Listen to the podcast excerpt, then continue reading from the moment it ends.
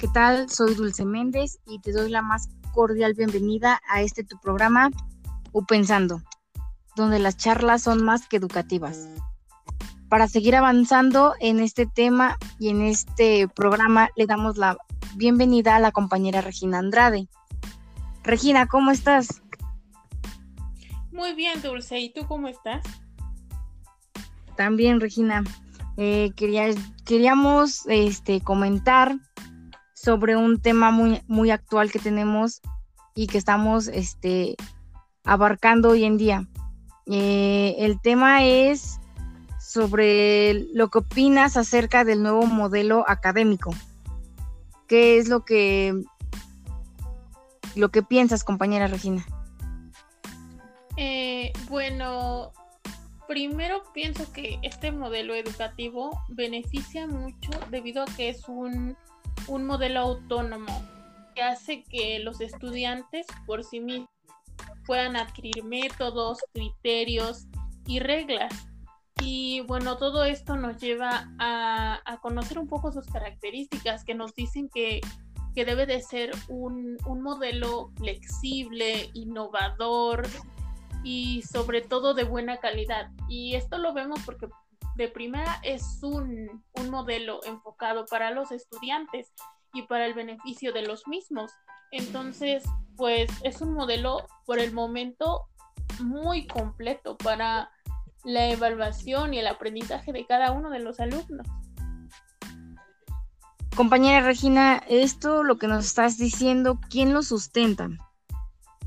Bueno, hay autores como Jerome Brunner que nos hablan acerca de lo que es el aprendizaje por descubrimiento.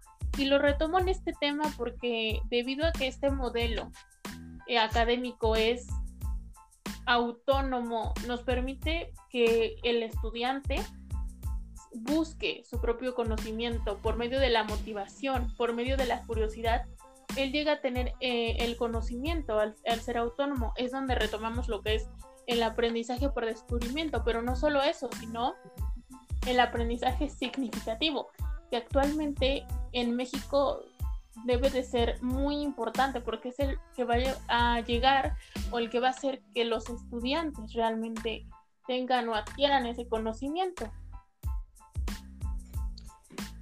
compañera Regina, este, entonces nos estás, nos estás tratando de decir que el alumno es quien guía, quien se dirige, quien busca las estrategias para que él aprenda? Bueno, el modelo educativo mm, de primera nos dice que, está enfocado hacia los medios presenciales y hacia el modo de igual manera a distancia. Y en con todo esto que estamos viviendo, realmente creo que el estudiante debe de ser el que se debe de preocupar por su propio conocimiento, porque si bien no, o sea, sí existe un profesor o una profesora que, está al pendiente o que está con esa continuidad acerca de su conocimiento, no está de manera presencial, o sea que no va a ser eh, tan cercano a ese estudiante, no va a estar tan pendiente si realmente está cumpliendo efectivamente. Y de ahí nos, te digo, retomamos lo que es la autonomía, porque ya el estudiante debe de preocuparse si realmente está aprendiendo, no solamente es, ok, voy a tomar mi clase y que me, me pasen asistencia y ya, sino que él llegue a esa autoevaluación y a comprender si realmente lo que le dan o le proporcionan todas aquellas herramientas que son en base, bueno, al paradigma constructivista. Y este, debido a que es un, un enfoque pedagógico que es en donde los maestros deben de entregar todos esos materiales y todos esos medios para que el alumno construya su propio conocimiento. Es donde, es donde eh, englobamos lo que es la autonomía, lo que es la autoevaluación, el autoconocimiento. Estoy de acuerdo contigo, compañera, y para este concluir un poquito con tu tema, el maestro solo es quien guía y el alumno es quien busca y, se, y él mismo promueve las estrategias para aprender. Vamos a vamos a tomar el punto de vista de la compañera Eli, Eli Hernández. Si nos escuchas, nos podrías dar a conocer más sobre este tema. Queremos enriquecernos más si nos están escuchando adolescentes que estén atravesando esta etapa, esta etapa de la autonomía.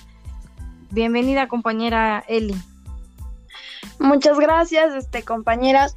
Bueno, quiero retomar este tema desde los tiempos anteriores, donde la educación presencial era considerada como la única forma en la que se podía obtener una, una formación que nos permitiera tener estas habilidades y los conocimientos necesarios para poder desempeñarnos más adelante en alguna profesión.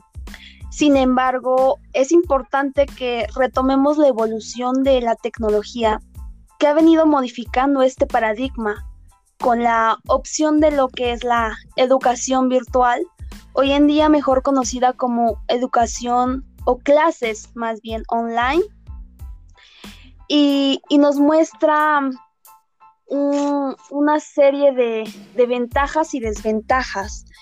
Bueno, Hoy en día esta enseñanza se vale de todas aquellas herramientas tecnológicas y dispone para impartir todo tipo de conocimiento.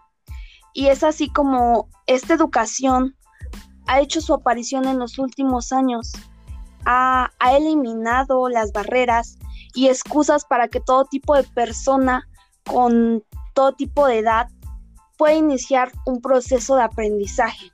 Como ya comentábamos, existen ventajas y desventajas dentro de esta. Una de sus ventajas es que pues cuenta con flexibilidad, hay interactividad entre el maestro y sus profesores, aunque no es de la misma forma como las presenciales, ¿verdad? Eh, el ritmo también y el sistema de evaluación. Aquí es donde el estudiante es consciente y responsable de su propio proceso de aprendizaje. Eh, es lo que menciona y es como en donde se radica la mayor importancia de este tema, ya que el estudiante es visto como un sujeto que, que va a codificar y decodificar la información él mismo. Aquí no vamos a tener un guía, eh, una de sus principales ventajas, desventajas, perdón, radica en esto, ya que, que hay factores como lo es la autonomía y la independencia que carecen muchos estudiantes y eventualmente lo tenemos hoy en día. Si los estudiantes carecen de estos dos factores, pues puede ser un retroceso puede ser una barrera de progreso para el estudio. Y, es lo que tenemos que tomar en cuenta para que todos los alumnos puedan ser autodidactas, puedan ser conscientes de, de, lo que ellos quieren aprender, de su proceso de aprendizaje. Ellos deben de saber elegir cómo, cómo aprendo, cómo voy a, a codificar y a decodificar mi propia información porque nadie es más, en este sentido, nadie es más responsable que ellos mismos de su propio aprendizaje. Gracias compañera. Eh, pues sí, esta es nuestra nueva realidad educativa. A esto es lo que se pretende llegar no en un futuro tan lejos. Ya lo estamos viviendo presencialmente con esto de la pandemia y yo creo que no es imposible. Compañera Regina, ¿nos quieres abordar un algo más? Bueno, este, retomando un poco, eh, creo que, como dices tú, la nueva realidad social hace que como estudiantes tengamos que vivir la autonomía no solo educativa, sino también social, porque aquel, aquel estudiante, aquel alumno que tenga una autonomía, que, se, que tenga prioridad en la educación, creo que se va a poder desenvolver a temprana edad dentro de un entorno social. Y me refiero a que el alumno no va a tener ese, ese miedo o ese problema por decir puedo hacer algo y sé que lo estoy haciendo bien, sino que le va a facilitar mucho más el, el tener vínculos dentro de la sociedad, el mejorar y el apoyar a los demás. Y no solo enfocarse en voy a aprender yo mismo, sino también el voy a aprender de los demás para mí. Muchas gracias compañera y les agradezco a las dos por su tiempo, su dedicación y por los, los conceptos que nos han dado de este gran tema.